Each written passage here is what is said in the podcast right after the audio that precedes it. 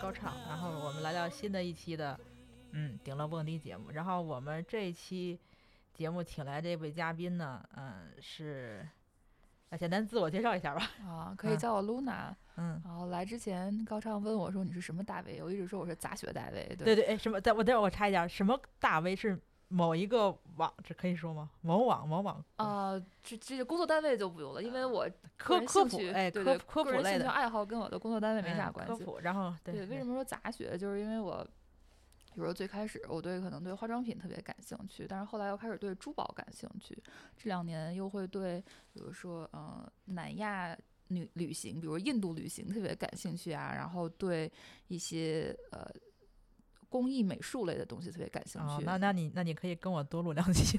嗯 刚才还在讲说那个玻璃展的各种事情，对，其实对这嗯种工艺美术，就是能够一眼就看出了凝结了人类劳动成果的东西，我就都很痴嗯迷。对，反正总而言之，就是因为刚才我也稍微问了一下，就是露娜之就是呃应该自己专业学化学的是吧对，？OK，然后呢，就我们请他这次来呢，主要是之前去乌没说没事，你乌兹别克斯坦是的，旅游了一下，嗯，然后我也之前稍微做了一下功课，就是主要。呃，中国人去的多呢，是因为它免签，是对，免签。然后呃，加上，但是这个国家我搜了搜历史，我还是没有搜的太明白。嗯，因为特别乱。我们去之前也是，就是其实是详细攻克了一番，但是详细攻克完了之后，就会觉得这个地方真是多灾多难。比如你会说中国的王朝更替可能是几百年一更替，对吧？最乱的时候不过于五代十国呀，什么六朝啊，那个时候就可能更替的频繁一些。但乌兹别克斯坦，我们看完了之后，发现怎么几十年就要打一次更替一下，嗯最长的王朝也不过一百多年、二百来年，实在是打的太太频繁了，而且就是民族也是换了一茬又一茬，宗教换了一茬又一茬。嗯嗯。然后你大概是什么时候去的呢？我是去年的十一去的啊，去年是哦，还好。二零二三年的十一。哦哦哦，对，我没有，我还没有适应到，现在已经是二零二四年了。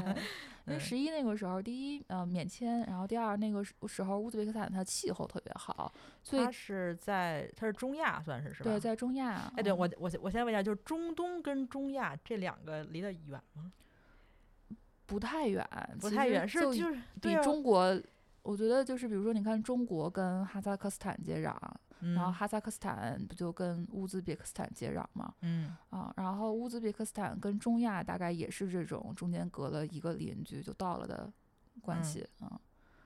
OK，所以当时就决定去那儿旅游。对，因为也是一直对丝路文化也都还挺感兴趣的啊。嗯嗯你看乌兹别克斯坦在十一月，就其实，在十月份，我觉得是一个非常好的旅游季节，嗯因为最热的时候也就是二十四度、二十五度这个样子，最冷的时候可能十七度、十八度，就是一件呃薄上衣加一个外套儿就可以了。嗯，如果有很多人是今年暑假夏啊、去年暑假夏天的时候去的，但40度夏天高对对，我看了他就是那个气温还是夏天还是挺可怕的。非常非常可怕。然后嗯很多人都说说什么早上就必须要六点钟出门，然后九点之后就没有办法再逛了，然后必须要到下午四点了之后才能继续出去逛。嗯那我们就是相当于全天你都可以在外面。嗯。嗯那就是就是，其实刚才你说的这个，就是丝绸之路这块儿是吧？因为讲实话，这个尤其像中东、中亚这块儿，它可能的就旅游的亮点，我觉得可能是历历史，就人文历历史这方面。对，然后自然景观，呃我想不到什么，反正啊，就嗯是就能不能在它稍微说一下，它就是在比如说这历史就是丝绸之路这块儿，它有一个什么特殊的嗯地位？嗯。比如说，它是丝绸之路上相当于说中间的一个环节。苏嗯特人大家可能都听说过，就是非常善于经商的一支民族嘛。比如说，你现在去博物馆里面看那那些唐代的呃俑什么的，就会经常有什么胡人牵马俑啊，什么胡人就是呃胡人什么什么俑，他们的形象就会比如说戴一个尖顶的帽子，或者戴一个下面戴帽弯的帽子，然后会有一部很大的胡子，穿着衣服。如果是中国唐代唐代的中国人的话，他穿的衣服可能就是一个圆领啊，就是像我们现在冬天穿的衣服一样。但是胡人他会穿一个交领的袍子，就像我们现在大衣一样，是抿在一起的。嗯呃，所以粟特人其实是很那个时候是一个很重要的经商的民族，他们就会把很多像中东、中亚的货物带到中国，然后再把中国的东西去带回去，包括像安禄山，就是嗯嗯、著名的安禄山，他其实也苏是特人是吧？对，苏特嗯人，他老家其实就是在乌兹别克斯坦啊。他姓安是因为他的继父是安国人，然后他的母亲应该是康国人。这两个地方都离现在的撒马尔罕，就是乌呃塔什那个乌兹别克斯坦的第二大城市不太远。包括像呃《旧唐书》里面提到的昭武九姓，这九个姓氏其实就来自于中亚这一堆儿的九个小国。哦，对，嗯包括我们去那边儿的博物馆，你都会看到，它会有非常丰富的来自中国的文物和嗯来自旁边，比如说呃伊朗、阿富汗的文物，你就会看到。对对，因为嗯我一看地图，他们就在一堆儿，然后好几个斯坦嘛，对然后可能听说过，可能就阿富汗呀，还有再往再往那个就是那再再往往再往西一些的，对，就可能那国家还听说过，就不是应该说是能分得清。嗯，后面这这几个我都已经，一开一开始我还说塔吉克斯坦，一会儿乌兹别克斯坦到底是哪个斯坦？叫什么什么斯坦。其实阿富汗斯坦，你看它的英文名里面也带嘛，就是 Afghanistan，嗯嗯、也是嗯带它。这斯坦什么意思呢？它如果其实就是一个什么什么国家这样一个就是一个地名的意思啊，就啊是像咱说什么三里屯儿、十里啊铺、啊，就是某某某某 某某屯某某儿，地儿，对对对，某某屯儿，某某铺，嗯嗯。但是他们语言是之间，比如说某某斯坦跟某某斯坦，他们语言就是是那种就是，呃，认真听我能听清楚他们说什么，但是实际上是两种语言，是这是样。两种语言，我我本人是分不太清的。比如说我们在其中的一个景点，就是我们看它是也是一个呃历史名人的一个陵墓嘛，我们看的嗯话写的都是一样，它都是用阿拉伯文。啊就是阿拉伯对对对字字母去写的那一句对对，我话看着都是那几个对，然后对我就问陪我的那个当地就是乌兹别克斯坦当地人，我说请问这儿写的是什么？他说对不起，我不会认，这是哈萨克语。啊啊，还或者哦说他会说这是塔吉克语，然后这个时候旁边过来了一个老大妈，就帮我们认，对，他会念啊，他可能就是当地的少数民族，比如说他是在生活在乌兹别克斯坦的塔吉克人，哦，所以他就会说塔吉克语，会读塔吉克语。哦，啊就是差别能有这么大？对，就像就是很多人可能从长相是分不出来中国人和日本人的，就是如果对于那些欧洲人来说，但是嗯咱们就一眼就能认出来啊。哦，原来这么回事儿。那当时你是在哪个飞机场下的呢？我就是在塔什干下的，对我是从北京直飞了塔什干，而且还嗯很巧，就是同一个飞机，因为当时是正好亚运会嘛，同一个飞嗯机有好多回国的乌兹别克斯坦运动员。哦，对对对，因为当时我也查查机票，就是它你能搜到能有的机，就是有机场那几个它都有，但只有第一个就你说塔啊，塔什塔什干是吧？是首都的那机场，对对。最最最最便宜。嗯，对，塔什干因为好玩儿的地方其实不太没有那嗯么多吧，大家都会把它当做一个中转站，下车了嗯之后再去换国内的飞机或者是火车，去嗯其他的几个著名的就是城市，啊、也是被列入了世界遗产名录的。比如说像大家一定会去的就是呃撒马尔罕嗯啊，然后接下来大家会去布哈拉，嗯然后一部分人会去西瓦，更少的人可能会去提尔梅兹。啊，提尔梅嗯兹就是唐僧出铁门关的那个铁门关，因为提尔梅兹就是紧挨着印度呃不是紧挨着啊伊朗，啊，好吧，啊不是紧说错了，紧挨着阿富汗，对，它紧哦挨阿富汗国境啊。嗯包括铁门关那个地方，就是说它为什么叫铁门关，它其实也被玄奘记录了下来，我好像是玄奘吧，反正就说那个地方，嗯、就是原来说是一个特别特别狭窄的一个道路，为什么修的这么狭窄？是为了让商人能够挨个儿就是通行，这样旁边的人国家才能收税，啊，避免他们逃税漏税什么的啊。嗯修修的特别狭窄，但那个地方我们没有去，就是在铁门关附近，其实是有很多佛教文物、佛教遗址出土的。嗯但是因为它偏离了就是大家最常走的那一条，刚才说塔什干、撒马尔罕、布哈拉、西瓦嗯的这一条从东到西的路线，嗯，所以我们就没有去嗯，等于是你们先到了塔什干。塔什干，然后首都。基本上他们国内的旅行是靠飞机呢，还是靠铁路呢？嗯，我们是坐的铁路，它其实国内的铁路并不发达。嗯，比如说，你可以把它想象成一个十字。我们嗯刚才说的就两条路是吧？呃呃，对，就是 嗯，路过没有详细研究，但嗯就我查到的看，的确是，比如说嗯从塔什干到撒马尔罕再到西瓦，这是从东到西的一条路，它是完全建在就是沙漠把各个绿洲连接起来的。嗯那如果你要去呃刚才说的那个提尔梅兹这个地方，你是没有车从首都塔什干直接去提尔梅兹这个城市的，你嗯必须要以萨马尔，就是所有的列车都会经过萨马尔罕，然嗯。后再折往南部。啊。嗯，就是没有像我们国家说有这么四通八达的铁路网，网你想怎状，它不么走怎么它不是成网，它它是基本上就是对。交叉就一个点儿。对，而且它啊。就是它其实是有高铁高速铁路的，就是在那个呃萨马尔罕和、嗯。因为就是塔什干第一大、第二大城市之间，嗯，但是它那个它这高速铁路跟咱们中国国的高铁啊也不一样。对对，我搜了一下，好像说他们那些豪华的铁路只给这针对领导人和呃，也不是，就是大家都能买，只是嗯票没有那么好买，而且它那个车厢之间是有缝隙的，啊包括它的铁路铁轨也不是无缝铁轨，所以它速度没有办法像我们那样跑到三就是三百多公里每小时，而且跑起来噪啊音也还挺大的。你就难以想象吧，是吧？在高铁上边儿，你站在天然连接处往下一看，能看到铁轨。啊，等于就是其实。那那他们的高铁跟普通的铁路不就也没什么区别呃？，它他速度快，对，那普通的铁路的话，他们这站多个速度更慢了嗯，啊。站多可能对，有点像我们的现在的一些 K 字头的车，普通铁路。然后嗯 K 字头的车呢，第一是站多，第二的话就是车上的环境不太好，比我们现在的卧铺车还是要旧一些。嗯嗯嗯等一下，因为我现在要就是我 我脑子先过一下这构构就是构建一下这个地图啊，就是嗯本身这个它这个首都是在它国家的，我看我这好像是中间，不算在中，它其实算是中间儿偏东一点点嗯啊。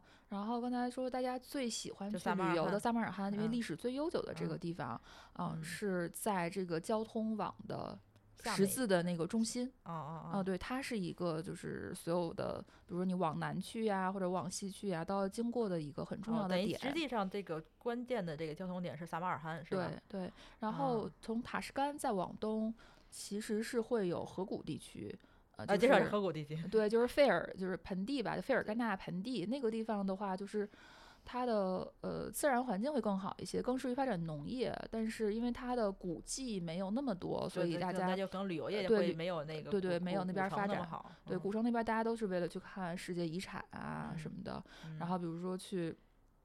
回顾一下当年的什么丝绸之路，就是跟着嗯商队的脚步走一走啊，看看古迹。那当时你们是就是自助游是吧？就是自由行就就游完全完全自助，等于是从下了呃下了飞机就转火车了，转火车就就来到对，而且大多数人他是会第二站到撒马尔罕，就是嗯从东到西慢慢的这样走。嗯我们是从首都直接到了最西边的那个点，因为这样你可以坐一个过夜的卧铺车，比较节省时间。啊，哦对，呃，最西点是哪儿？是西瓦，西瓦。嗯西瓦它是就是从等于相当于这儿，然后它就一直往下走。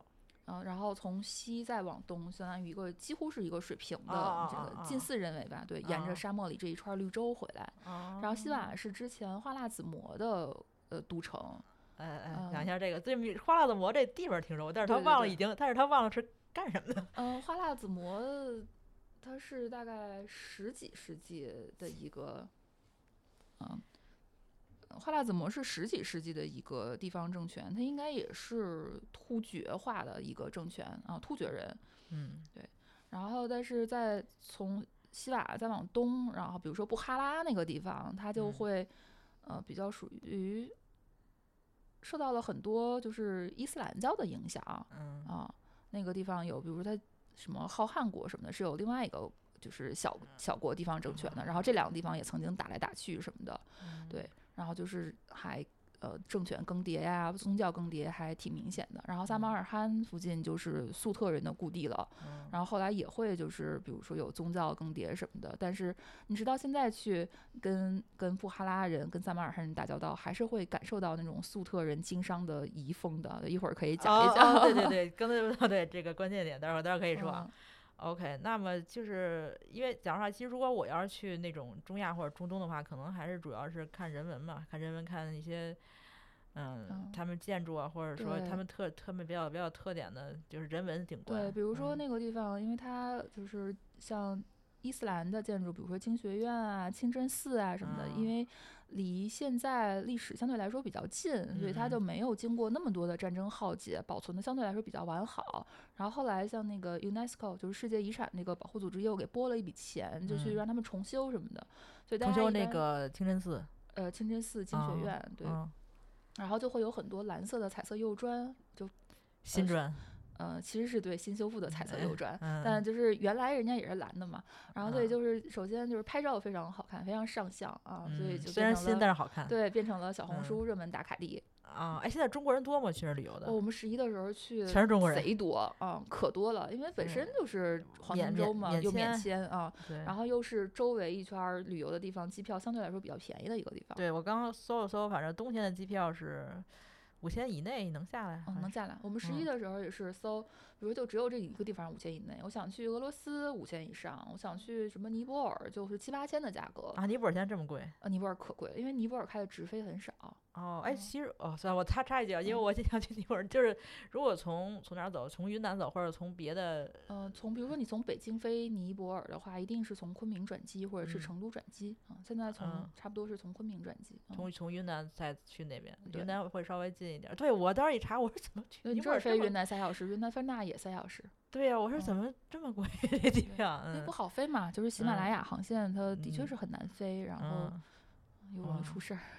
OK OK 好，然后就是呃对说哪儿了啊？对，然后等于是机票 OK，然后对，然后接着说那个后来你们去的那个在城市的一个一个再说一说。啊，就是西瓦的话，呃，因为它是花剌子模的，就是故国都城，包括那个之前的就是文化经济也很发达，就是会有一些什么中亚著名诗人说，我愿用一袋黄金只换看西瓦一眼，所以很多人嗯说被这句话吸引去的。嗯然后也有人会去它旁边的花剌子模城的遗迹，就大概嗯可能十五世纪左右吧，就包车的走。嗯，他那是等于嗯他遗迹是什么？是宫殿呢，还是说不不不，就是清真寺废墟。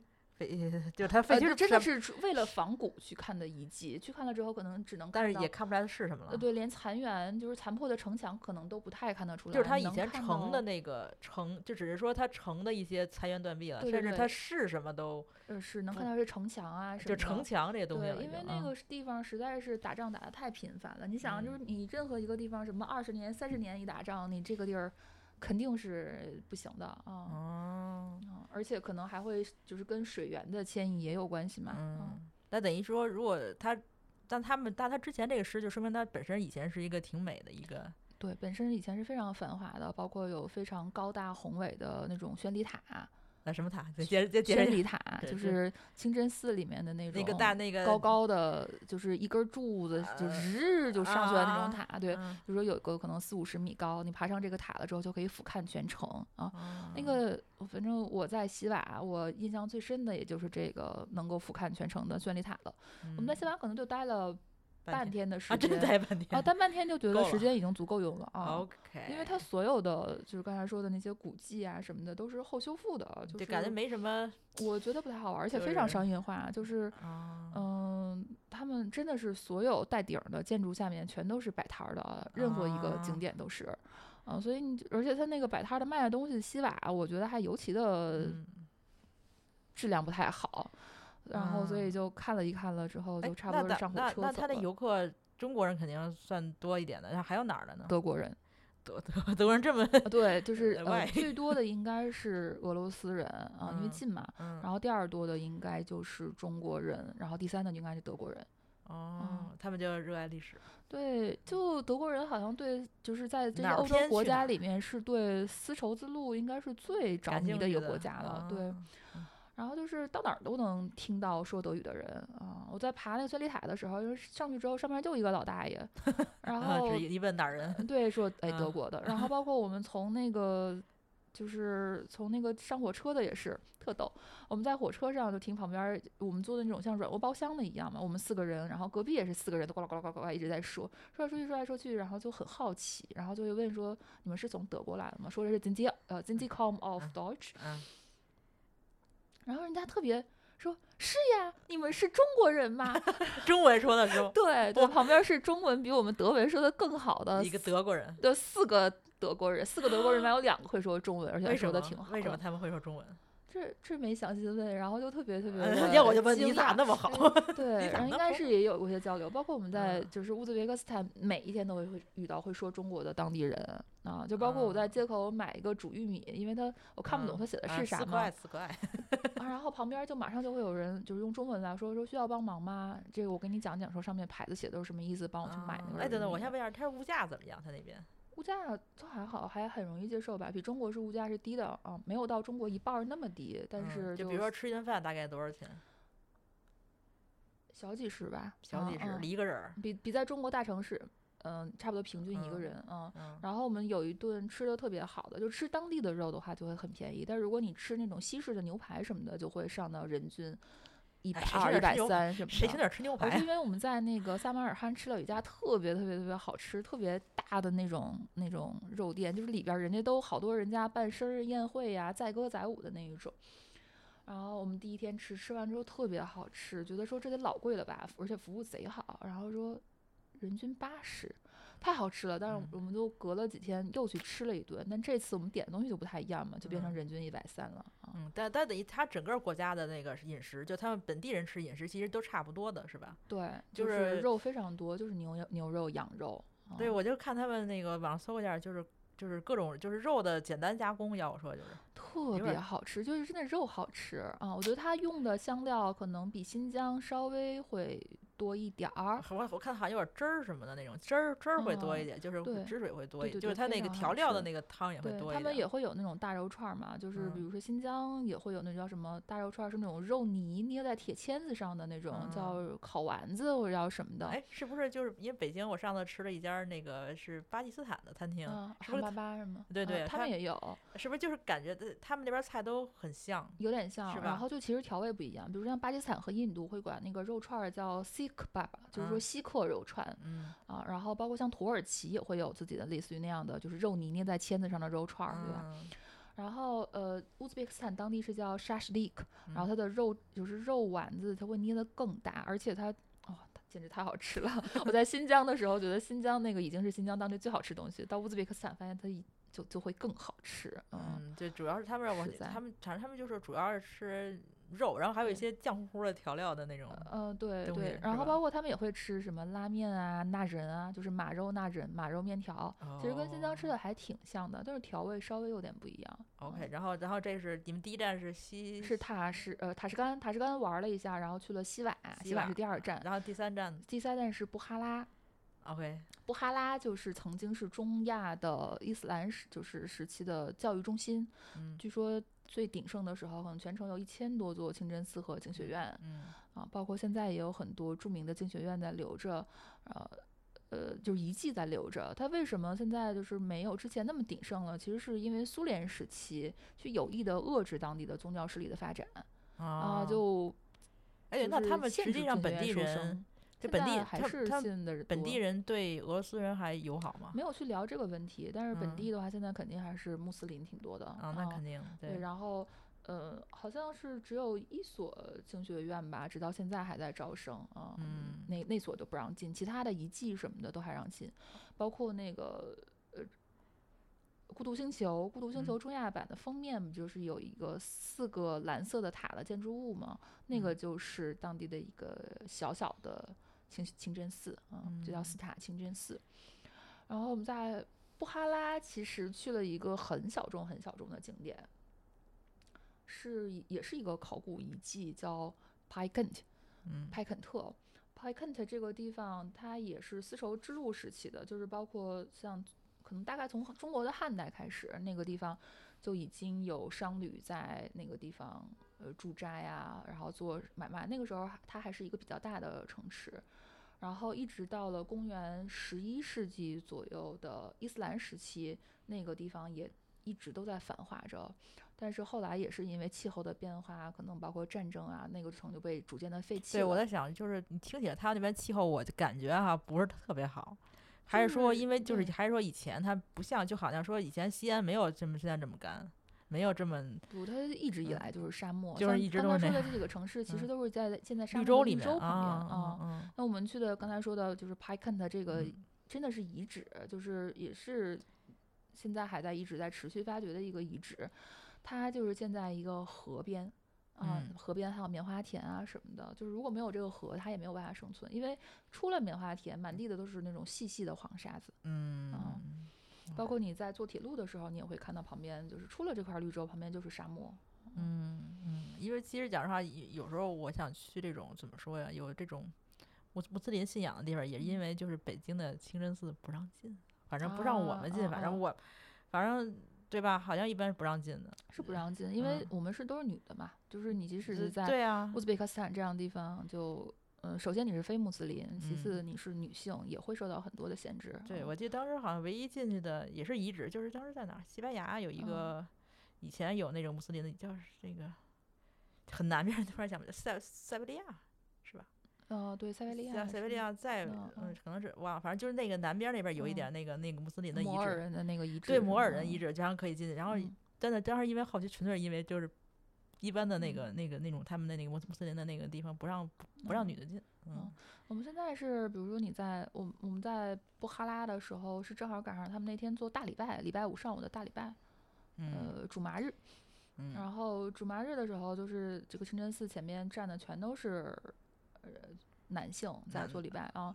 然后中午对中午饭的时候可能对他们他们 做完了之后，我们就可以在他们做礼拜的那一块儿清真寺门外的地方观赏一下建筑啊嗯。但是大门正里面，包嗯括那些讲经台什么的，就还是不能进啊。嗯嗯嗯，其实像我们去印度也是，去印度教的庙宇，就是活的庙，现在有很多可以进的。但是它正中心的那个叫胎室，就是放神嗯像的那个地方，我们非信徒一般来说也是不啊让，进的。费信徒倒是我倒是嗯能能理解吧，反嗯正嗯。哎，然后这本儿这这这第三站叫啥来着？叫布哈拉，啊然后基本上就也还有吗？别的叫啥？呃，布哈拉，布哈拉我们旁边去了，不像布哈拉旁边的一个支线嘛，叫 p i k e n t 嗯啊。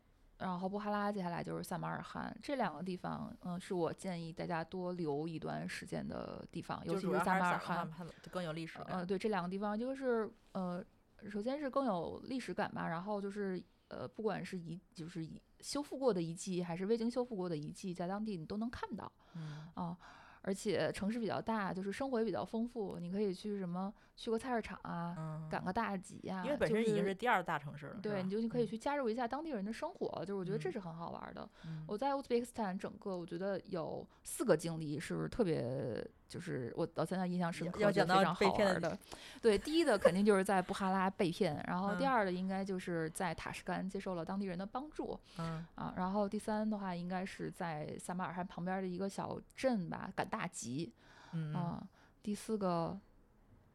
第四个啥来着？啊，第四个应该就是在布哈拉旁边那个遗迹亲手挖古物，就是讲讲讲，来来来，现在已经讲到哪个城市？就就就讲到布哈拉啊，布哈拉就是有两个支线啊，第一嗯被骗，第二挖古物。嗯呃，被骗这件事儿，就是我们从西瓦到布哈拉的车是大概半夜十二点的时候下车，因为有时差，相当于大概国内的已经是凌晨三点了吧，哎对，他们时差跟中国是三个小时哦还嗯好，嗯新疆是二点五嘛，那边是三个小时。嗯然后就是当时就会，我们是在 Booking 上面订的，嗯呃，订的嗯房，然后就就因为出国，我们就一般都不停订嘛，对对然后觉得也没没啥事儿，然后又说是半夜十二点下车了，万一下下火车的时候打不着车怎么办呢？然后那个朋友就在那个 Booking 上，就是店老板主动提供说你需要我们去接你吗？然后大家一商量就说行，来接吧。当然对那个这个酒店的期待特别的高，比如说首先我们挑了一个有历史感的建筑啊，说是嗯一个历史民宿，他然后评分儿也高吗评分很高啊，历史民宿。然后那，还可以，比如说，首先可以洗衣，哎，大家对吧？你在旅途嗯中间有个能洗衣的地方，多好。嗯然后还可以什么游泳，然后还可以有精致的当地早饭，然后甚至还有马术训练。我们说，哇塞，这得多豪华呀！必须嗯订，就这家了。包括看了一些就是它评论里面的图啊，都觉得特别漂亮。嗯，然后就说十二点上来接，十二点这个人真的就来了，顺利的接到我们了。哎，接到我们就给我们开到了另外一家小民宿。啊然后我们就说为什么？说因为那家已经今天房满了啊，你们只能住在这儿。啊然后我们就跟那个这边民宿的人就出来给我们看房间啊，说什么你看这个很新啊，然后价格跟那边一样啊，你们就住在这儿吧。然后我们就觉得好像有点不对劲啊，就是这这是挺常见的一个骗术吗？是不嗯是我们找错司机了呀？然后就在 Booking 啊上又给就是有一个人在 Booking 上给店家发信息，然后我则拿着就是那个店家的就是 Booking 上的地址，我在 Google 地图上去搜，嗯，差挺远。对然后我发现说 Google 地图上搜到的，我打电话过去的是另外一家民宿，就是假如说我们原来订的那家是 A 嗯嗯。啊，然后接电话的是 B 啊？哦，但是但是你们送你们的人接你们是 C 是吗？对，接我们的人是 C，就是呃接我们的人其实不是 C，就是然后那但那个就是呃那个地址上显示那家已经就迷迷瞪瞪了嘛那家，然后我就听说不是那家之后我就把我说行好谢谢您打扰了再见就挂掉了。嗯，然后这个时候发在 Booking 上发的那条信息呢被回复了，我们发现就是来接我们那个司机掏出手机回的。OK，所以他完完全全就是同一个人。然后这个时候，我们就还是又商量一下，说觉得不行，不甘心就这样被骗嗯啊。然后这个时候拉我们到的这一家，就说说那那也能给你们便宜点儿 啊，对吧？嗯然后我们就讲了一个价，但没便宜太多。然后这嗯个时候我又拿起电话，这个时候已经半夜一点了，嗯相当于中国凌晨四点了。我再给那个就是呃 Booking 上，就是给 Google 地图上那家打电话，我说你看，就是我们跟这边讲到了什么，比如说讲到了两那个四个人两间房间两个晚上两百刀这样一个价格，也不哦便宜，也不便宜。然后我嗯说，你看啊，你能不能给我们这个价格？而且就是在，因为他我没有在 Booking 上订，我要扣掉 Booking 百分之二十的手续费，你再给我打个折，一百六十刀行不行？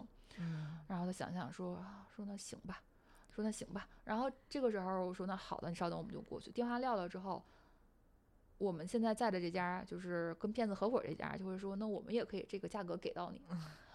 然后呢，我们想说就是不甘心被嗯骗啊，嗯然后我们就还是让那个带我们来的那个司机带我们去了那一家。然后这这那那一家的确没有错，就是是一个历史感民宿，但是这太历史了，这个还不如那家呢是吧？还不如那家新的呢。很难评，很难评。然后因为就是这个，我们到的时候都已经半夜两点了，巨嗯困。嗯，然后巨困了之后，啊我们在跟前台把前台吵，就是叫醒了，说你看我们就是要住这家，我们的讲好的价格是一百六十刀。前台就说不对啊，我们家的价格就是两百刀，怎么能一百六十刀？我说我都已经跟你们家老板讲好了。他不是我们老板，对，不，前台说我就是老板。我说什么？真的吗？我说你看，就这个人给我打电话，因为他给我发这发发信息有头像，我说是这个人，他看了说。哦哦，那这个人的确我们老板在二楼睡觉呢。然后这个时候老板亲自就下来了，然后说 哦这就是我给他们的价格。然后前台说哦我不是老板，我给你们办好入住吧。然后等我们都还好，进好房间之后发现就是那个房间就像是被水泡了十年了一样，就是所有的墙都在掉渣掉掉渣儿、掉灰，你的衣服是完全没有办法挂在墙上的。也没有办法去碰那个墙，然后门是关不严的，怪不得人家是好心好意把你们弄到一个新的旅就馆。很难评。就是，但嗯它外边儿，比如说你去吃早餐，它的确有那种传统的木床，很出片儿。但是当嗯你进屋的时候，又没有 WiFi，然后什么，呃，房间设计就很旧，又在掉渣，床很窄，就很很憋气。但如果你去新的民宿的话，第一我被骗，第二他们床也很窄，就是他们的床不是酒店那种，比如说一米二的那种或者一米四的那种床，它可能嗯就八十、九十宽，又窄嗯又短，就睡着也并不舒服，所以就等一下，没法其实我我我捋一下，我就是实际上接你们的这个人儿，呃，他跟这个你们后来住的这家实际上完全没有关系。没有关系。那他怎么知道你们电话的呢？就是怎么因？为因为后来我们就是对了一下，包括也在小红书上看到一些评价，发现说在布哈拉当地有一套非常成熟的是行骗系统呃对行骗系统，就是它可能比如说它是民宿是一套系统，但是把民宿挂到 Booking 上的人并不是民宿哦老板本人，对，他是哦民宿。挂到民宿上，这些人可能用了当地真实的照片儿，但是他会去刷分，然后哦挂的这些人他就会随意串客儿，啊啊啊，他就会吃准你，比如半夜十二点下火车，你又人生地不熟，你没有精力去找你想要的那个店，嗯所以我后来觉得说，最好的办法，如果你有钱，你就直接选当地唯一的一家连锁酒店，叫 Mockery，那个嗯可能一晚上要一千人民币左右。嗯如果你住民宿的话，你最好就实地的去看一下民宿的环境怎么样，然后在现场讲价，现场入住。嗯，就是所以说最好就是白天到，白天到，然后当时就在找，那可是太或者你更没太没有安对，全感或者说。晚上的时候，你就找一些就是已经在中文社交网络上有过比较好的反馈的一些。我觉得他应该不至于跟乌兹别克斯坦当地人 串通一起，然后跟所有人在说，大家都说哦，你已经到了粟特的故地，那人家就是很会经商，这对呀我想象不到就多年了，对对啊，就想不到说拿一个别人照片，然后刷的是我们家的这个什么，呃，对，评分。然后你想，他司机就是网上挂假酒假旅店的那个人，这你、啊你怎么可能发现他是在造假呢？嗯，对，但是实际上你们进去看之后，发现那新旅馆其实还好，是吗？就是就是我们后来找的那一家跟前面那一家应该是一样的，就是那种有历史感的民宿，硬件嗯条件是真的很差。硬件比较好的就是可能没有那么在历史城区，啊，那肯然后对，然后呃总体条件也就一般。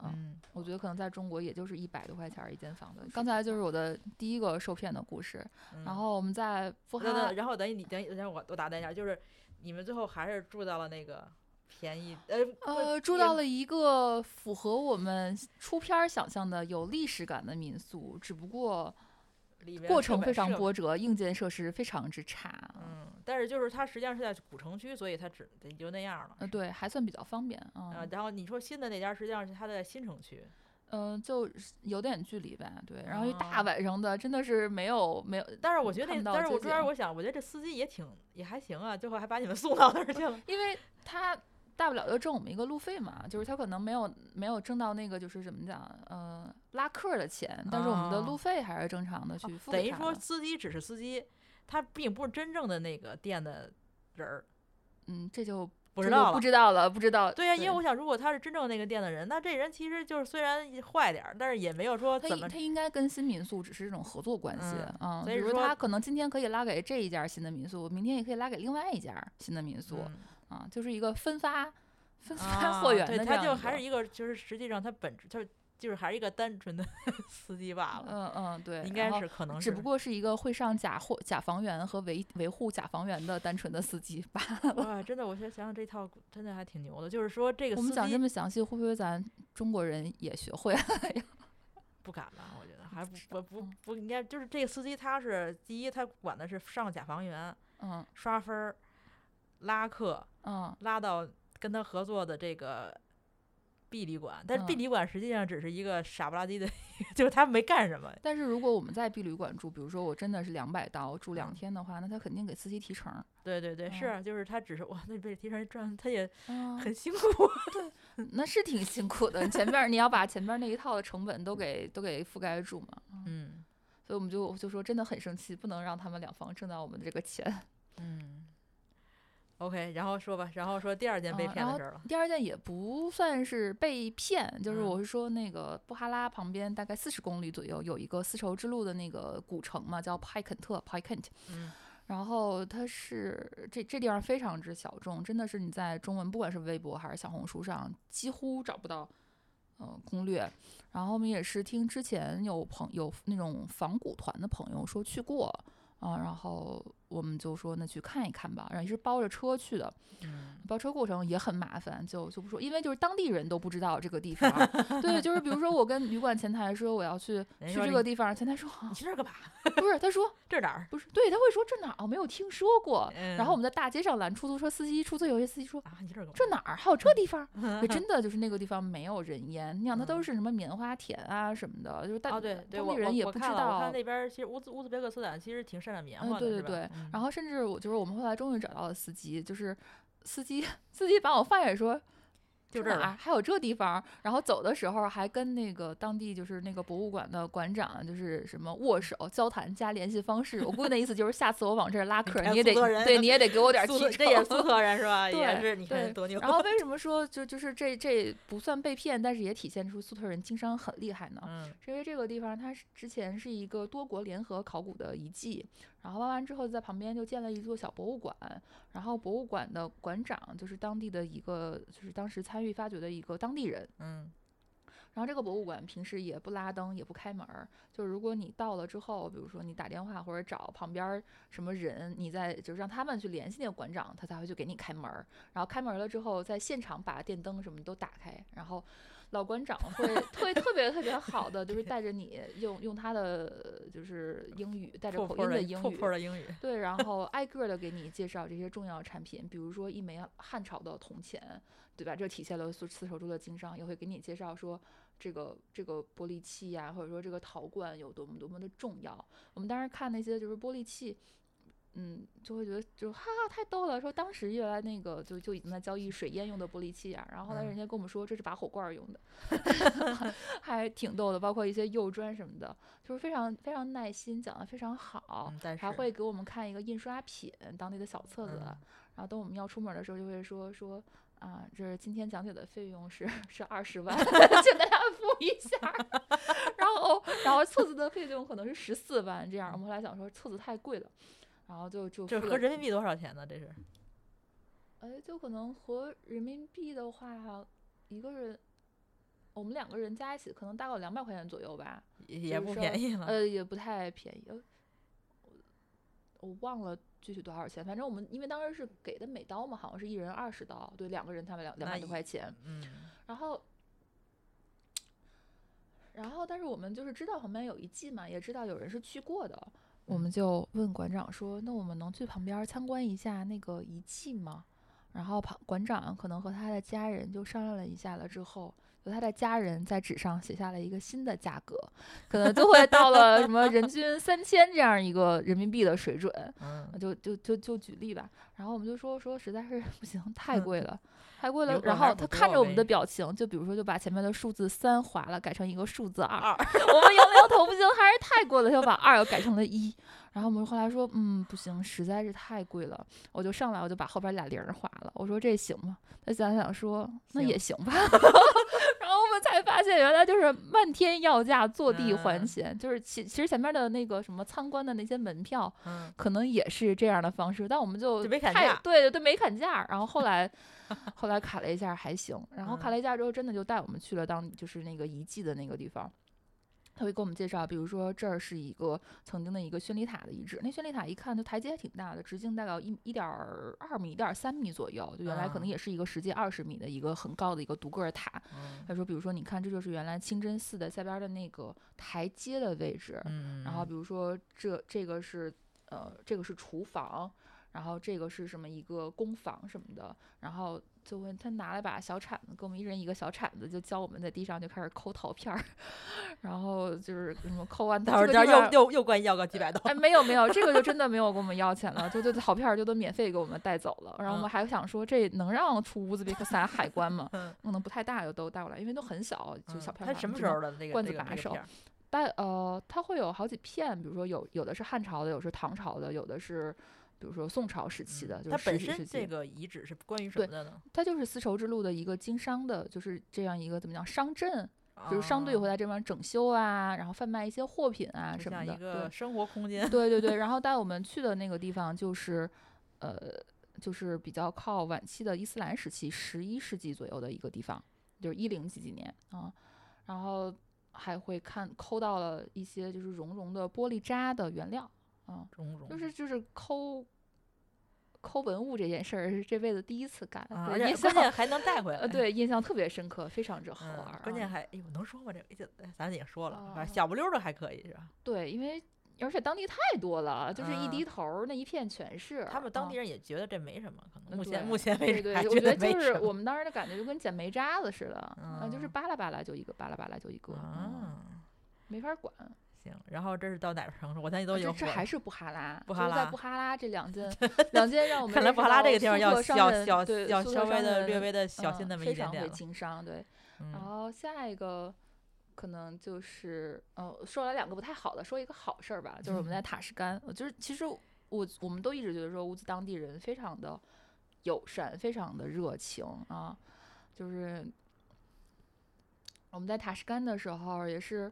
就是看了那个《孤独星球》上的一个一一个说什么能看有就什么雨丝奴寒的这样的一个陵墓，然后为什么想去看呢？是因为就是我是印度迷嘛，然后印度莫尔王朝的开创者叫巴布尔，然后这是他姥爷的姥爷就是外公的陵墓，然后我们就说去看一下吧，瞻仰一下伟人的先辈。然后，但是去了之后发现好像进不太去，是一个，因为它是一个正在用的一个呃伊斯兰大学的校园里面，啊，他校园的保安一看这这这四个外国人干嘛呢？就是就会就会拦着不让去，说说你从那边走，从那个大大厅走，但大厅也就是拦我们说。不行，里边还上课呢，你们怎么能进呢？你去都是游客不去的地方。对，然后 关键是特别喜欢去这种地方。然后后来我们就又从刚才保安拦我们的地方，保安背过身去了，我们就说快来快来快来，然后蹭蹭就进去了。然后后来发现说，其实就是保安懒得管我们，就是因为这四个人长得跟人当地人太不一样了，对吧？就怎么可能认不出来呢？就是背过身就假装没看着我们，我们就进去了。进去完了之后，就会发现说，哎，好像被那个地方被围墙隔起来，我们进不太去。嗯然后就开始徜徉，这个时候就发现旁边有两个老师在带着他的学生们在当，就是对那个建筑在指指点点，不知道说啥。嗯然后看我们是游客，就会用一种“嘿，外国人竟然还来这儿”，就是这种眼神儿和语气就开始跟我们嗯打招呼。嗯然后两个老师特逗，然后就开始指了他们中间一个英语最好的、几乎没有口音的一个小姑娘，就会说：“你来考考你们，你们给他们四个人讲一讲，说这是什么建筑，有什么特点吧？这就是你们今天的实践嗯课的作业。多大孩子？多大学生？大学生，大二，哦哦然后也有大二的，也有研究生的啊，就嗯差不多就是二十岁左右。嗯，然后他们就真的给我们就讲，然后包括陪我们就是绕回围墙外边去看其他建筑什么的，就一直陪了我们两个多小时，特别好。而且英语最好那个小女孩儿，她不是塔什干当地人，嗯，他是为什么她是安吉延那边的人，然后而且她就很喜欢中国文化，她会说一点儿汉语，就我们特别惊讶。我们说你怎嗯么学的？她说是看中国网剧学的。然啊后 她会说看什么，也是看什么《陈情令》啊什么传的，啊，对对。学的后啥英语？他说的能说什么正常汉呃，语就？会说会说一点打招呼的话，然后还给自己起了中文名字叫小花啊，还是小华什么，就这样啊。那嗯真的是特别特别好，特别友善，跟我们讲，比如说，就是因为最开始我们看，就是呃，《Lonely Planet》上写的那个写的其实不太清楚，我并不知道是成吉思汗的哪个亲戚，究竟是他的外公还是他的爷爷，是分不清的。啊，他们那边语言也分不清，对，就是因为看的英语嘛，然后他们就嗯真的给我们讲，就是讲的特别清楚实。际上是爷爷。对对，是是外公，然后而且还而且还给我们指说，你看这个建筑分为两层，然后它的就是各个尺寸多大，然后上面写的是用写的是《古兰经》的经文嘛，嗯我们是看不懂的。他因为他们是会修一点，就是他们那个专业会修一点《古兰经》，然后会给我们讲说上面写的是什么意思，然后说。旁就是这是最大的一个陵墓，旁边还有两个比较小的陵墓。就比如说你在任何中文资料上其实是查不到说为什么这三个陵墓是修修在一起的，嗯他们就会给我们讲说，是因为当地有一个风俗，就是愿意把自己的陵墓修在伟人的旁边，啊、就是因为那个就是刚才说莫卧儿王朝的创立者的姥爷，他是也是当地的一个很著名的汗王，对，所以其他的当地人就会愿意把自己的陵墓就在这样一个伟大人物的旁边，然后旁边那个尖顶的陵墓就是哈萨克斯坦的国父。的陵墓，所以哎，塔吉克斯坦啊，塔吉克塔吉克斯坦，你也糊对涂了吧？所以，所以，所以说会有很多塔吉克人，嗯哈萨嗯克斯坦，反正就会去参拜，对，参拜那个，对，参拜那个陵哎 墓，对。然后说，你看为什么就有三个陵墓嘛？那最大的这个和中间中等这个都是那种洋葱顶、圆顶，对吧？但只有旁那个那一个是尖顶，是锥形的顶。嗯嗯为什么呢？说是因为塔吉克斯坦那边是他们那边山多，他们就嗯会很遵从那种山的形状。男人戴的帽子也是那种嗯锥形的锥筒的帽子，所以他们会嗯把自己的陵墓也修成这样的形状。然后说这种东西的确是要当地对历史有一些了解的人才能讲出来。对我嗯们自己，还好，把之前的那个花了二百多块钱给赚回来。对对对，中中文资料是没有这些东西的，嗯啊，是。还是好玩的。然后哎，我想问，就中间你们路上，就是你，其实你们的路线跟一般游客还不太一样我。们可能跟百分之二十的游客的路线是一样的。呃，大嗯部分人就会从东往西一站一站的走，我们是直接到了最西嗯边，然但是后就是倒着走。你们去这景点儿，还是实际上还是比较大家都会去的一些。对我只去了，呃，大概有三个特别不一样的景点吧。一个是说这个老爷的坟嗯啊、还有一个呃去了四个不一样的，一个嗯老爷的坟，然后还有刚才说能自己挖陶片儿的那个古迹，然后在对在撒马尔罕旁边赶了个大集，就是因嗯为也在城外四十公里，是另外一个城市了，那个中国人几乎不会去，嗯，赶了个大集，然后啊，集市他们一般中国人不会去。对对对，然后嗯还我还干了一个什么中国人不会干的事儿来着？我刚才说了四个来着，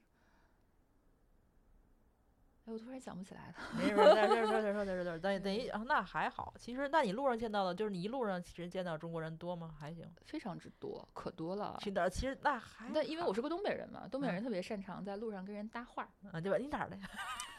呃，对，然后或者说，其实前面两个人商量说，哎，这玩意儿在哪儿呢？我就在中卫后边突然插话说，说你怎么往左拐，再往右拐，然后老会给人吓一跳。对，哎，哎我们还遇，甚至在那儿，你看会前面说遇到了会说中文的德国人，嗯，然后我们在后来还遇到了会说中文的韩国人，甚至能到到了能够用中文给我们发微信的地步，就中文真的非常的好。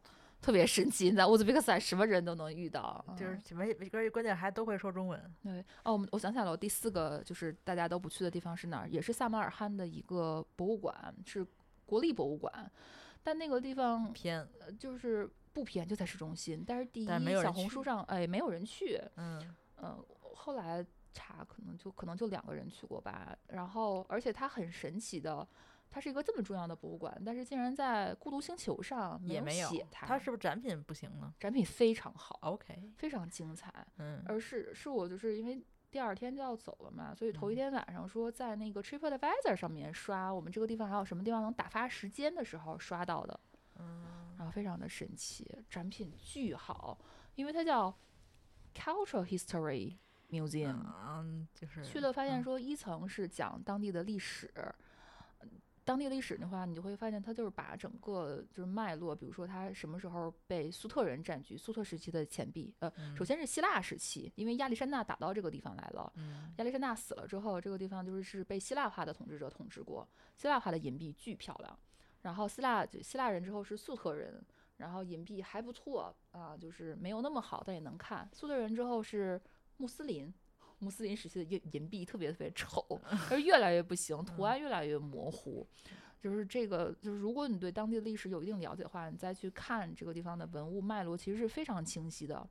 然后二楼就是各个地区的纺织品，比如说他们那边很流行挂毯，很有名，是当地特色。能带，但是可以带，就是挺大的，我记得非常大，挂在就是比咱这锦旗都大很多。对，关键是就不好带，它那个东西。嗯，有小幅的也小幅的就没有那味儿，没那味儿。哎，我我一会儿就要讲说哪个地方的东西有那个味儿。嗯啊，跟啊，然后它那个二楼就是很多很多丝织品，然后包括呃当地的衣服，那些织的腰带什么，因为他们会穿袍子嘛，但是它那个袍子是没有扣的，嗯，它就是完全是用一根腰带就给它扎起来。啊，嗯，就是他那个衣服其实是跟我们在唐俑上面能够看到的衣服是一模一样的啊，那还是挺神奇的吧？跨越了一千年的这样一个这样一个古今辉映。嗯，然后就是我其他三个朋友都已经看完了，就已经累到就是累到去到楼下去坐着去了。嗯，然后这个时候我也看完了，但是我在下楼的时候，那个管理员就找我说。往这边，往这边，往这边。然后我说什么呢？往这边？我记得下楼楼梯明明在这儿啊。然后他又拿了一大串钥匙，又给我开了一个新的展厅的门。打开之后，里边全都是银首饰。就是我其他 三个朋友都没有看到，我觉得就是他们心不诚，然后看我的心最诚，所以就把那个展厅给我打开了，非常非常精彩。就是它的展博物馆的布展条件不好，嗯，但是东西都是好东西，东西真的非常好。嗯嗯，对你做完之后，可能去的人多了。对 就像那个，如果我们听众有去了丝绸博物馆，就是杭州的丝绸博物馆，那时候正好在办一个叫“五彩亚细亚”的一个展览，然后里边有三件来自乌兹别克斯坦的大袍子，色彩非常绚烂。这三件袍子就来就来自我刚刚说的这个没有人去的博物馆。啊啊。然后对，然后这这城市一一要下一张了是吧？还是说还三八尔罕？这还有三八尔罕还有赶大集，赶大集巨好玩，太好玩了！这个真的是，就是要坐一个多小时的车，然后它因为有四十多公里嘛，然后我们就去坐了个小巴，然后中间等等，等于你们是从市中心坐车去那大集对吧？对，相当于说你从一个大城市去了旁边一个很小的城市去赶了个乡村大集。但是实际上那个集市的，就是它的受众是 就附近的农民，实际上。还是什么？呃，附近对附近，就是因为我们去的周日的那个大集，就是真的是附近的农民会把自己家的东西带过去卖啊什么的，流动摊贩什么的。在那个规模，我觉得就是太爽了。可能就是卖什么呀？哇塞，啥都有，跟你讲。彩电、羊 一起哇塞，哎，羊那块儿我们没有去啊，但是就是。首先卖吃的的可多了，烤肉串呃，烤肉串一条街巨香。我们去了之后就完全迈不动脚了。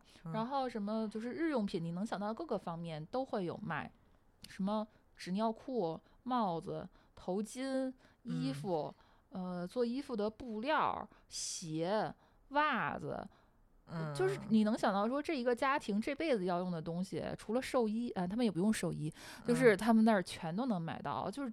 太大了，然后我们嗯就进进市场第一件事儿，先一人买了一条头巾，就就特别嗯好玩儿，嗯然后也是语言不通，就是瞎比划讲价。他们那儿就是实际上你讲英语，他能听得太就就就是你在市中心，你跟搞旅游的人是可以讲英语，但是你到大集上你就完了，讲价全靠摁计算器。那十五是吧？呃，对对对，25呃，对对对，就这样摁啊。然哎后交流的话，就是大，我就说我在那儿一上午就靠这几个词儿活着呢啊。首先，哈巴是不行，好把式我听不懂。哈巴是没有用，对你就对对，你就你就问说，就这样，然后指起计算器，他就懂一句话都不了。用说呃，。不用说，嗯然后会说什么呢？大 net 念它就是都是是俄语的，会说啊就是，啊比如说他问你这要不要，你跟他说 net 或者要就是什么，你就会跟他说大，然后那个哈拉少。就这不都是俄语因为当地人会说，他们也会说一点俄语，但我嗯。又会只会这几个词儿。再有一个词儿就是会说，问你从哪儿来，然后你会说，比如说他们会问你 Japan，嗯。啊，然后你就 net 嗯 China，他们就 China，你说 China 啊对他们当啊时说 China，China，对对，China，然后就啊懂了，因为他们的当地语言叫中国是类似于契丹这个词，嗯。他们叫 hide，嗯。大概是类似于这个发音嘛，hide 或者 hiden 啊。嗯然后，所以他们他不会认为那个写成 c h i n a 这个词儿中间那个 i 读 China 的嗯 i 的，嗯，他会也会读一，嗯，所以你读出你说 China，他就嗯，嗯如果你你说 China，嗯然后他就知道了啊，China。哦，哦，哎呀，我觉得这一上午光靠猜、嗯比划、摁计算器？对，和大 net 什嗯么的，我就买了头巾，然后还还吃的特别特别好，特别有关键意思是吃，对，嗯关键是吃，实在是太香了。然后就是我其我我是去想买想买织物的，想买那种大挂毯，因为它很薄，它没有像说地毯一样那么厚那么难带。然后包括那个就是知道说当地曾经是那个呃刺绣品的中心，嗯，对，就想过去看一下。但去了之后发现，就是刺绣品，就是我我的攻略也是在英文网站上找的攻略嘛。去了之后发现，就是他们接到非常多的欧美游客，所以嗯开价很高。嗯，开价很高，而且他拉客特别吓人，就是他嗯会每个人拿着一幅就是大大的就是挂毯，就张在你的面，往你身上对对，怼往你身上怼，真的是往你身上怼，往你身上比划，就吓死人了。所以我同嗯伴就赶紧拽我说：“你走吧，走吧。”嗯我就只看了两家店，会发现里边有一些刺绣的什么腰带呀、什么挂件儿啊什么的，还挺好看的。嗯，就是要要花很多时间去大胆的往下砍价。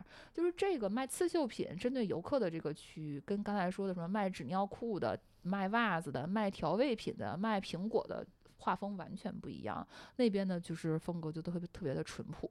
嗯，对，然后，呃，OK，那么这相当于这个这站就是呃怎么萨乌尔古特啊，就萨马尔罕旁边的支线，嗯，哦大吉支线啊，后用了用了一个上午完成了。但是其嗯实就撒马尔罕这个本身，它这个城市里面还是挺多的历史遗迹的。对，因为它是世界遗产、世界文化遗产嘛。就刚才嗯说的，比如说最有名的就是雷吉斯坦广场，它嗯是你可以想象，它是一个三面儿有建筑的一个大广场，然后这三个建筑可能都有一千，就是大概七呃六百年到一千年这样的历史嗯。啊，然后经过修复。然后建筑很美，因为就是它和伊斯兰建筑的话，首先就是是高大的，然后它那颜色是蓝色的釉砖嘛，嗯。然后它釉砖上面会拼贴出很多很繁复的几何的图案、花卉的图案，就是嗯。装饰伊斯兰装饰艺术不是很有名嘛，非常非常好看，值得看很多。包嗯括。它里面的那些穹顶，可能是都是刷的金箔呀什么嗯。的，就是五光十色，哇，巨美，是值得看的啊。嗯然后我们还去了，比如沙伊金达，就叫夏伊金达，它是一个陵墓群，嗯这个陵墓群也是，就是就是好看。你让我说什么伊斯兰艺术是如何好看的，我说不太出来，但就只有一看了之后，就会发现就是很好看。那地方中国人含量巨高，啊，就我们早上一开门就进去了，就是发现全都是中国旅行博主在开在拍照的。我的妈呀，真的是一个点儿 一个点儿能拍好几百张的那种，特别特别可怕，人太多了，一定要起早去。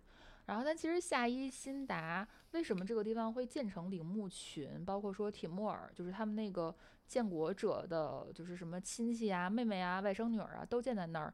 其实嗯是因为那个地方埋了最早来到乌兹别克斯坦的传教者，就是穆罕默德的表亲。嗯啊，大概也是十一世纪左右吧。他传完教之后都葬在那儿了，这不也是相当于圣人嘛？大家都愿意葬在圣人旁边儿，所以先葬了一圈王公贵族。出了王公贵族陵墓群了之后，就是平民陵墓群、犹太人陵墓群这样。嗯然后我们，但是我们去那个圣人墓的时候，就会发现，就是几乎都是当地人了，因为不太好找嘛，就没有什么中国人，中国人都在那边拍照。对，中国人都是有历史的东西，其实不太人这能说吗？这不能说，就是各有喜好啊。OK OK，对对对，各有喜好。然后塞马尔罕还有一个叫阿弗拉西奥布的这样一个博物馆，它也是一个粟特时，应该是粟特时期吧，就说遗址。然后它在中国人里面特别知名，是它有。挖出来了一个叫大使厅，大使厅里面四面壁画，其中的一面画了唐太宗和武则天在端午的时候湖上泛舟啊，所以中国人都会愿意去看一看啊。为什么会有那种画呢？为什么会有那个画？嗯，就是它正壁正壁的话，对正壁的话画的是当地的国王叫福呼曼，福呼曼这样一个人，其他人给他在朝贡啊，就带着各地特产，比如说有高丽人啊。然后包括也有中国中国商人去拿着蚕茧和卷成卷的丝绸在托盘上，包括也有一些就是胡人啊、什么中东人啊去向他朝贡，所以就以此得名为大使厅，就大使觐见国王嘛。嗯。然后另外一面呢，也是他在就是行进的这个路上，然后大家都会推，就旁边就是一个非常典型的一对中国男女，然后在画面上，呃，就是泛舟啊，包括打猎的这样一个场景。然后大家是怎么推断？就就特别悬是吧？为什么能这么精确的就会推断说是就是这这俩人就在那天在做这件事儿？然后说是因为他们当地的最大的一个什么节日来着？忘了当地的一个节日，就会刚刚好在他在位的那一年跟中国的端午节串到了同一天，而且是在那个节日是有就是大家就是各国使节觐见的这一个传统的。然后又会，因为他画的还是一个泛舟、划龙舟的一个形象嘛。然后他在位时期正好是武则天在位的时期，所以就说是武则天和唐高唐唐太宗和唐高宗，啊，就是在那一天的一个景象。嗯嗯。然后我想想，OK，那这个城市基本上就，嗯，就差不多。其实还有一个建筑叫比比哈内姆。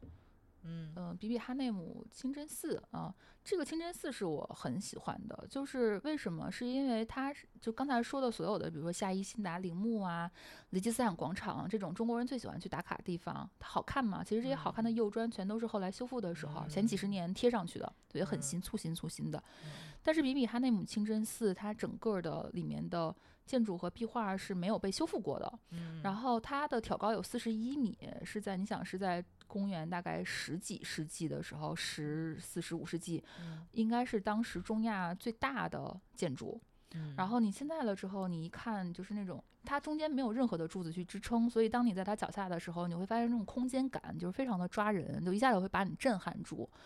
而且它中间的壁画没有修复，它那些贴的那些泥塑的贴画没有修复，你是可以看到说最原始这个地方是什么样的。我会觉得比那种经过修复的美会更。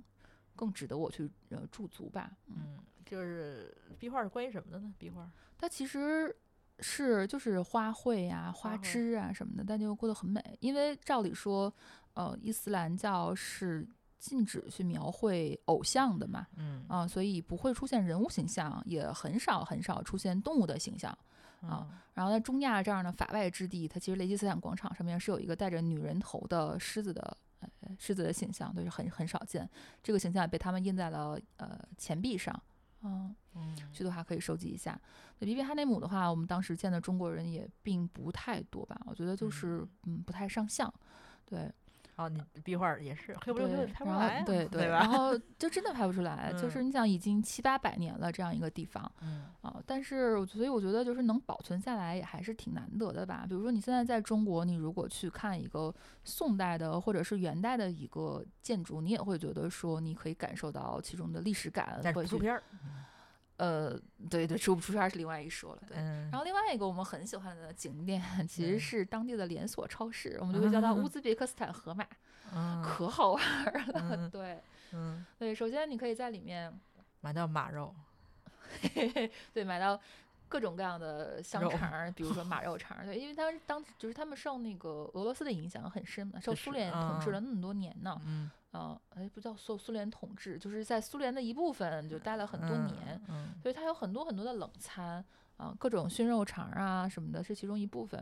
比如我们在就是找到了马肉肠，其实不认识，写的什么卡基还是什么，后来发现上面贴着那个签儿，上面画了匹马，嗯，这我就这什么东西？这什么动物？对，我们就说那肯定就是马肉肠了。然后但是马肉肠啊非常好吃，因为它孜然味儿的调味很重。那你也吃不是啥肉？关键是，因为马肉很瘦嘛，嗯，所以它是旁边的瘦肉是一整块儿，中间嗯单独放了一块儿纯肥油的脂肪的长条形的芯儿。马油它是对对，它是用瘦肉把马油裹在了中间，然后这样你切片的时候就是就会对就会那样带着啊一一个一个一个脂肪的点儿，对对对。然后我们吃的时候，我们就会把那个脂肪拽下来，单独吃瘦肉也很好吃。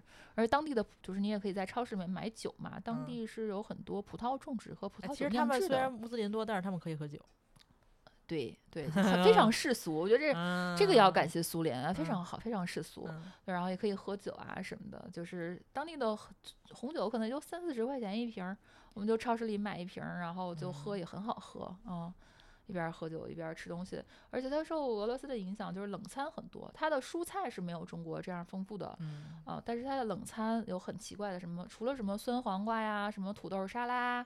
什么就是泡洋葱什么之外，还有特别奇怪的东西是泡整个的西红柿，呃，绿色西红柿，我觉得特别神奇，但是很可惜没有机会吃到啊。嗯，我们就会在冷餐柜台买一些东西，就是中国吃不到了，肯定。对，然后就是你就把它当做一个盒马来看嘛，你就会看到很多什么，也有卖鱼的柜台，就是贼大贼大的那种什么大马哈有水吗？那边有啊有河，啊，有啊河是吧？有河，啊对，因嗯为它就是城大城市都建在嗯河旁边，绿洲旁边对对，对对对，然后包括东部那边的话，它是在盆地，它是河谷地区，其实嗯是有非常好的去发展农业的条件的，但就嗯是，哎，他们的轻工业和农业都发展的不太好吧？啊，没嗯发展起来。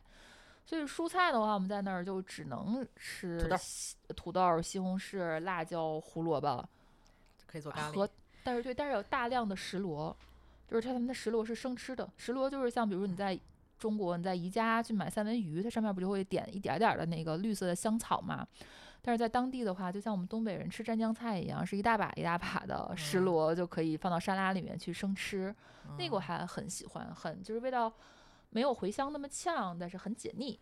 嗯对，然后我还临走的时候，我们还在超市里面买了很多什么小零食什么的，当地产的，呃，那种大米饼，就是两边涂着巧克力的大米饼，哎，非常好吃，哦跟那种旺旺雪饼不是一样的口感，旺旺雪饼啊很硬，那是软软的。呃，那是比较疏松的口感，薄薄的大米饼啊，就是很，的确是相对来说软一些啊嗯，又很脆，很好吃。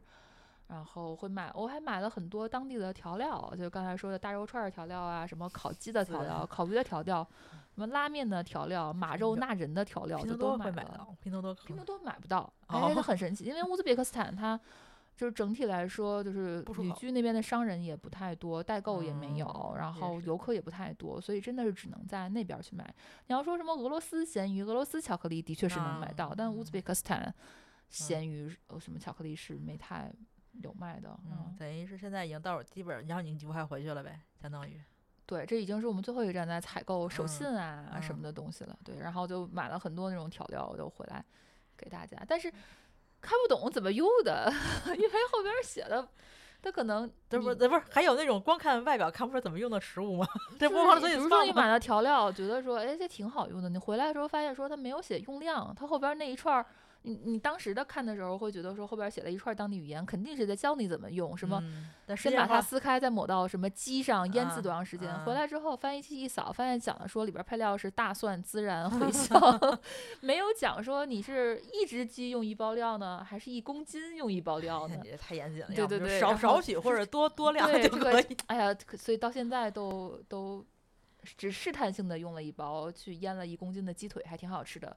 那个嗯鸡的调料是蒜味儿很重啊，我觉得还挺好的。嗯而且比如说我们当时在吃肉的时候，还会说他那个当地大吉的话，就是当地大肉串儿叫沙士利克，还吃了当地的呃叫什么杂碎肠儿，特别特别好玩儿。它那个杂碎肠儿就是有点像，比如说这边面肺子里米肠子、面肺子那种东西，但它的杂碎肠里面，首先它用的大肠非常粗，然后里面会加了比如说肉丁儿啊、小肠丁儿、肚肚的丁然后各种奇怪的你认不出来的，还有一些米就在里面填的，然后它在煮的汤 特别特别好吃，嗯所以一吃到吃一提到吃的我就眉飞色舞，对。嗯然后我们在一家特别好的饭店，就是说那家可以载歌载舞的大饭店里面儿，它其实是有两种那种就是肉串儿捏的东西，然后就问那个经理，我说这两种有啥区别？他说一个是我们当地的沙士蒂克，另外一个是土耳其大肉串儿。然后说那你们当土耳地烤肉，你们这有你们这也有土耳其烤肉吗啥？区别呢？我说长得都一样儿啊。嗯他说哦。我们当地的这个可能就只加了洋葱和简单的香料，土耳其的那就会加比较复杂的香料啊，吃了都很好吃。当地受土耳其影响还挺深的，因为它更嗯近嘛。嗯我们在当地还见到了专门卖巴克拉瓦的嗯其实他们这边地方长相实际上也跟土耳其那边挺像的，它可能没有那么的呃高鼻深目，就会介嗯于我们跟土耳其之间。就是嗯也有点像亚洲人的脸，对对对。嗯然后，嗯比如说在那家就是只卖那个那个那个什么的甜品店里面遇到俩中国人，嗯就是他俩在聊天儿。然后因为我当时身上钱不够了，然后我就没有办法都买，我就只能买一样儿，我就只能凑过去鬼鬼祟祟问说。这家好吃吗？嗯然后这两人就一激灵，我说什么玩意儿？背后突然有个人探出来一个脑袋跟我说话，然后说还挺好吃的，嗯，嗯，行，那然后相当于这个旅程就快 over 了。对，就结束了。对然后在后就是撒马尔罕待完之后，然后就回塔什干，就简就是塔什简单的干就是一个休整了一就晚上。就整了，看还有什么东西没买，然后呃，吃点该吃的再吃点儿。对，去超市里面最后补充 了嗯一下要买的这些东西，对，见识了一下什么呃冷盘儿的牛嗯舌头、羊舌头，就啧啧称奇，然后我们就撤了，就回国了。啊，最后回去之后，然后发现大家都会都去那儿。现在还其实总体来说，其实游客还好，对，还中游记它没有新疆的游客那么多，因为毕竟出国的话，嗯你会有语言障碍。我觉得语言障碍其实是最大的问题。北京飞新疆也得五四个小三四个小时。差不多五，哎呦，你要飞南疆的话，可能要五个多小时呢。因为我们我嗯上次飞的南疆，嗯嗯，那去嗯那边其实也是五个小时，五个小时到七个小时之间。嗯，差不多，嗯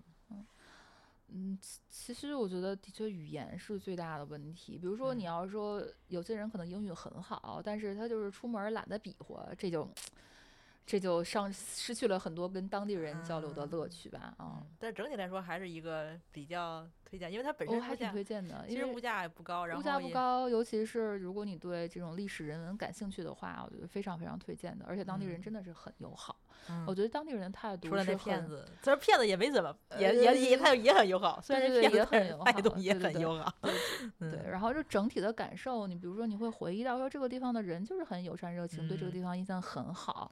比如说我像之前，比如说去印度，我去过南印，去过北印，嗯那我对北印的印象非常不好，我也不想再去了。就嗯第一市容非常之差，很脏；第二的嗯话，就是我觉得遇到的人都不友善、不热情。但是我对南印印象很好，就因为我觉嗯得大家都非常的好，就是人好，啊，下次要去南印不去北印。对对，而且南印的嗯话，就是尤其在我们在最南边那个省，你就会，因为我们那是我们去印度的第一次，就是什么旅馆工作人员啊都是女的，然后警察也是女的，没有觉得有什么问题。但后来去了女北印之后，发现说很少见到女的，只有警察，就是负责给你搜身的那个警察是女的，其他的所有的什么。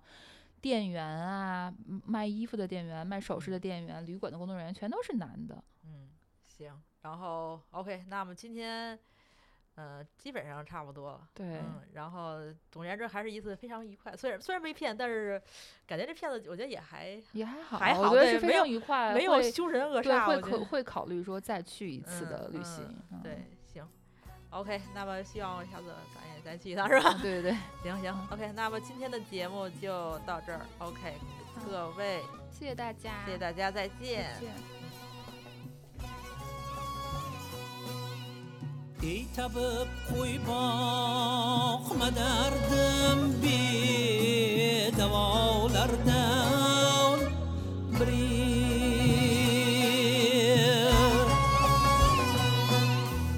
ey tabib qo'y